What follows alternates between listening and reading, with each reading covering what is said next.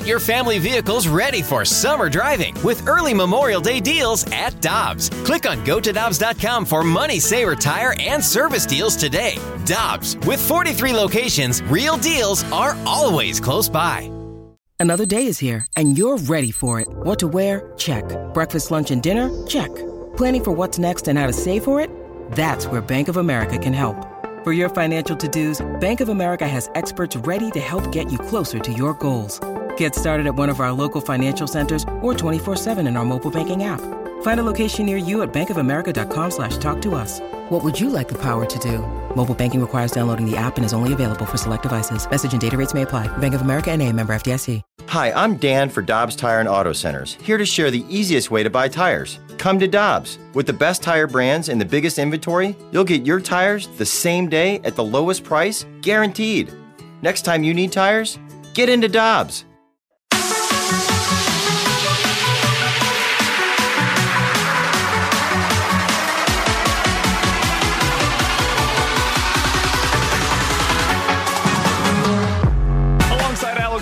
Tanner Hendrickson, I'm Brandon Kiley. Very happy to go out to the Brown and Crouppen Celebrity Line to be joined by Keith Law. He's a baseball writer over at The Athletic. You can follow his work at Keith Law as well. Keith, we appreciate the time as always, man. I know you've seen some of the Arizona Fall League this year. I, I want to start with the guy that is, as you can imagine, received a lot of the headlines here in St. Louis. What'd you see from Jordan Walker, and does he seem pretty close to you to being ready for the big leagues? Yeah, I think that's fair, even if he's not necessarily going to come up and be a superstar right away. You can see the superstar ceiling. He's got a really great approach. He's got a great body. You can see what a good athlete he is. Um, I, I was probably most impressed by the quality of the at bats, which has been something that's marked him really since he made his full season debut at the beginning of last year. Because when he was first drafted out of high school by uh, scout Charles Peterson, who unfortunately passed away later that very summer from COVID, the biggest question I think even Cardinals folks had was how good a hitter is he? They knew they were drafting an incredible athlete, a great kid, a guy with huge upside, but no one really knew how well he'd hit and how well he'd adapt to pro pitching immediately. But one thing he has shown very consistently as he's moved up the ladder, and I would include the fall league in that too, is that he does have great ball strike recognition. He's pretty shown pretty well that he can pick up different pitch types, at least at these varying levels. And I think that's the best possible thing you could see in a player whose athletic gifts and offensive upside were already there. We didn't have questions about that. He just has gone out and at every single level of the minors answered the biggest question that we already had. Keith, the other question that Cardinals fans have regarding that uh, Arizona Fall League is Masyn Winn. And I mean, we've seen the elite athlete he is at shortstop and his ability to make plays defensively. And we've had the conversations of the Cardinals possibly being in the free agent market for one of these shortstops due to the bat. In your opinion, can Masyn Winn be an outfielder for this team? Oh, that's a terrible idea. I God, you, I've never heard anybody suggest like he could be an elite defensive shortstop. He has probably the best throwing arm I've ever personally seen on a shortstop. I mean, this is Rafael Furcal territory in terms of his throwing. He had the hardest recorded throw ever by Statcast for, I think, for an infielder, actually, never mind just a shortstop. Uh, he's hyper athletic. I think he's going to have tremendous range. I think there's some polished experience needed, but that's not surprising for a guy his age. And the bat's going to play, but it's going to play a lot better in the infield. This isn't Jordan Walker. He's not going to be a 25 30 home run guy. I think he's going to end up an average OBP guy with a little bit of power, but he's not as far along as Walker is, and he's not as physically developed as Walker is, too. Walker is big. He's already big.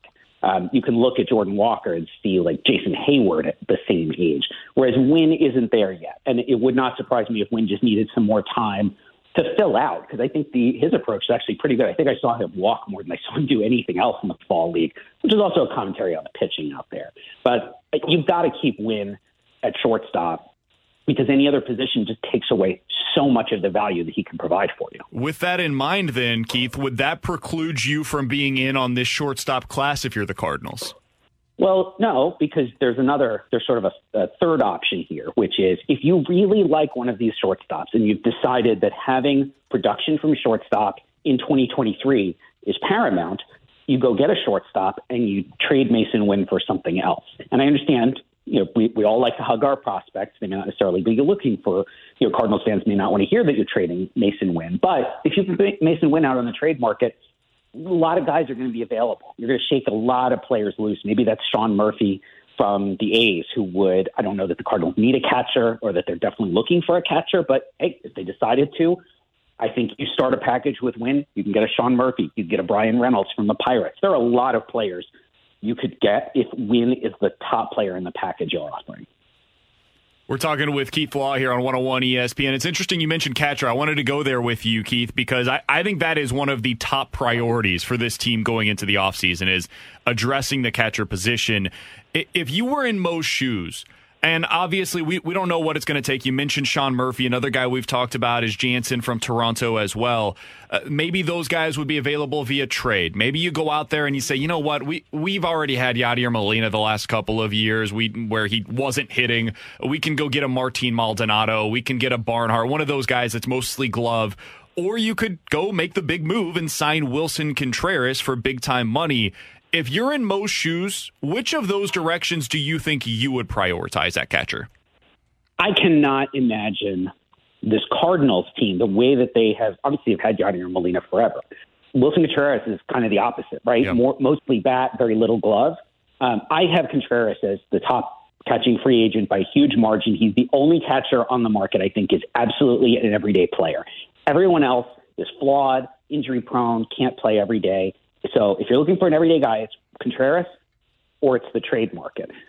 But the Cardinals also have Ivan Herrera, and I mean, at least talking to people in their organization for years, they've been very high on him. Other scouts are very high on him. He is a pretty high contact guy, um, which is a great skill to see in a young hitter, especially if you think he's going to grow into some more power. He definitely stays behind the plate.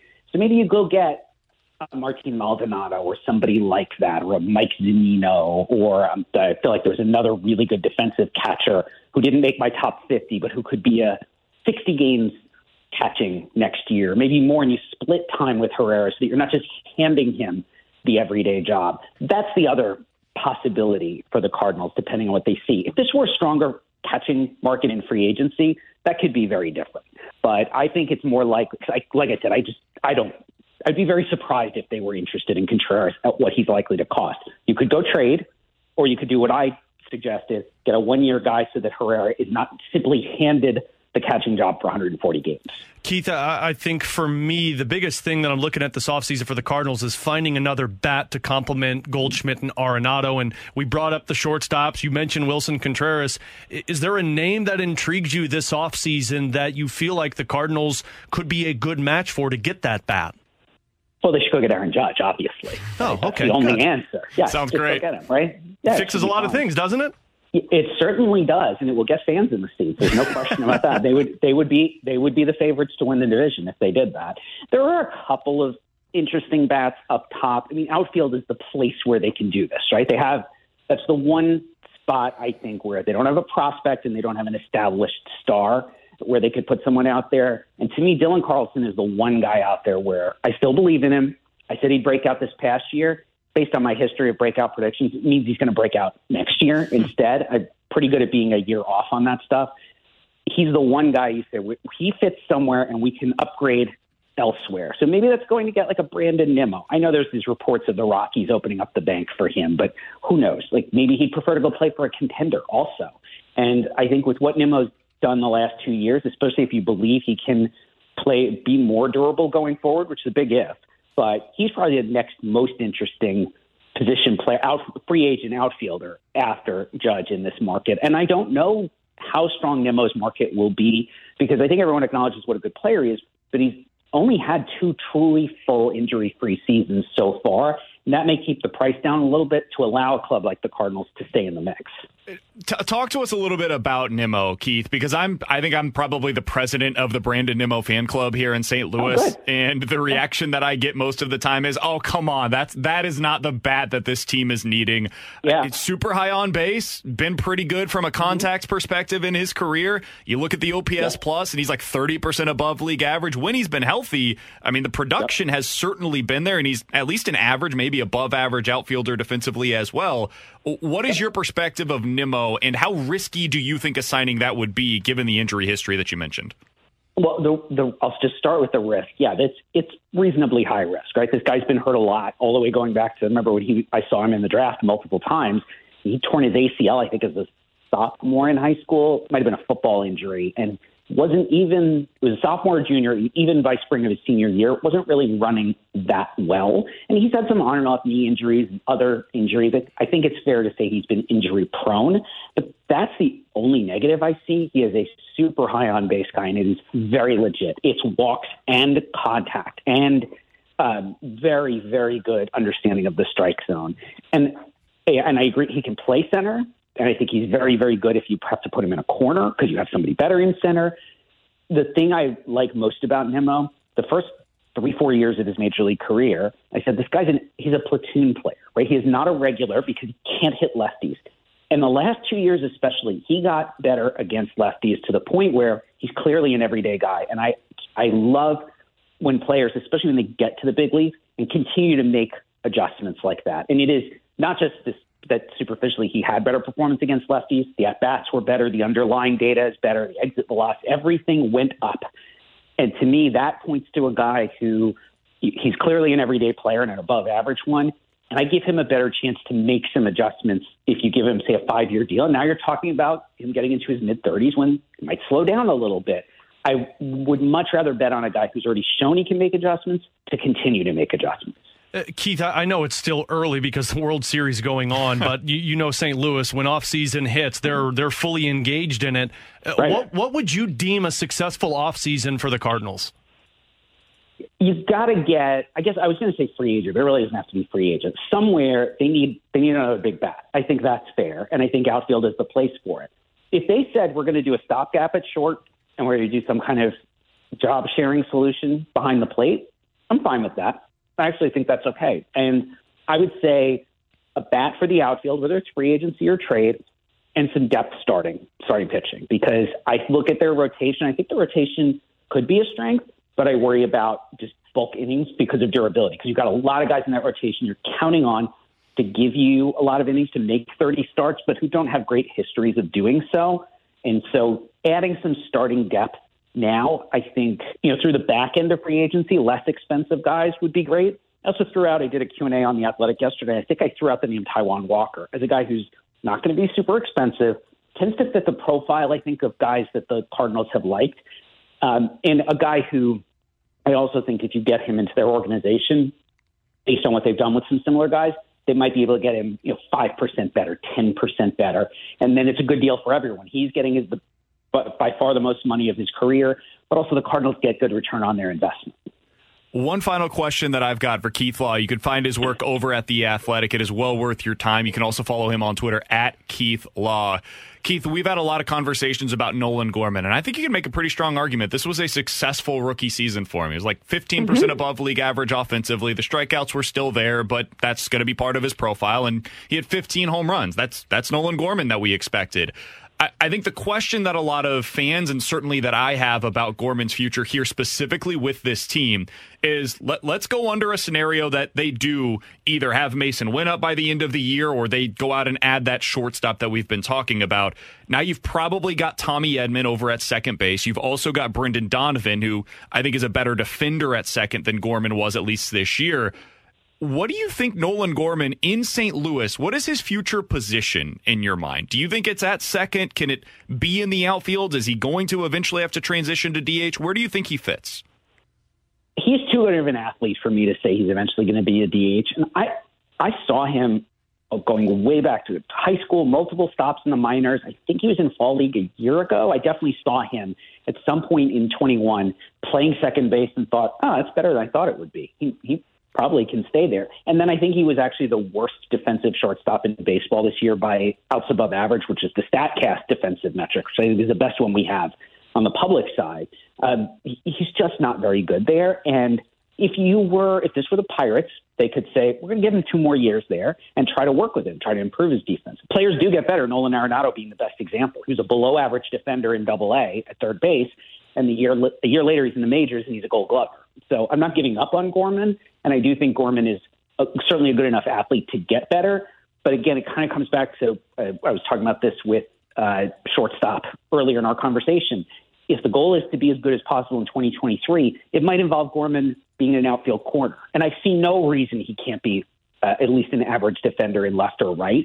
That would be more a matter of expediency, right? We're just trying to have the best defensive club we can in 23, and that means having somebody else like Edman at second base and Gorman in a corner outfield spot. Do you think he could? I, am just saying this name because it's a guy that gets a lot of pub here in St. Louis as even a potential option this offseason, Keith. But could he be your Joc Pederson facsimile in the left field? Sure. I think he's a better, I think there's more upside than that. But yeah, could he do that like in a short period of time? I guess you're saying. Could he do that for you in 23? Yes. I think long term Gorman's a better player than that because Gorman is, if, if Nolan Gorman doesn't end up a 30 homer guy, I'm not really sure. We, you know, there's so many so many things would have to go wrong for that to happen. But in the short term, that kind of production, yeah, absolutely. I mean, that's the thing the Cardinals should least do, right? They don't need to shop in the Joc Pederson bin at the free agent store because they have a bunch of guys like that who are part-time outfielders. They can move around. You either go get a star for the outfield or you don't. You just simply don't and say we're going to roll with what we have because our guys are at least as good as the Joc Pedersons uh, of this free agent market. Keith, we appreciate the time as always, man. We'll be checking out your work over at The Athletic, following you on Twitter at Keith Law, and hopefully we'll talk with you again soon as this free agency period really starts rolling.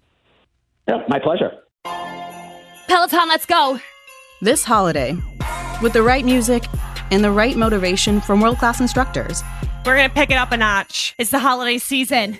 You might just surprise yourself with what you're capable of. Work out to thousands of live and on demand classes, from running to cycling to yoga. Try Peloton risk free with a 30 day home trial. New members only, not available in remote locations. See additional terms at onepeloton.com slash home dash trial. Peloton, motivation that moves you.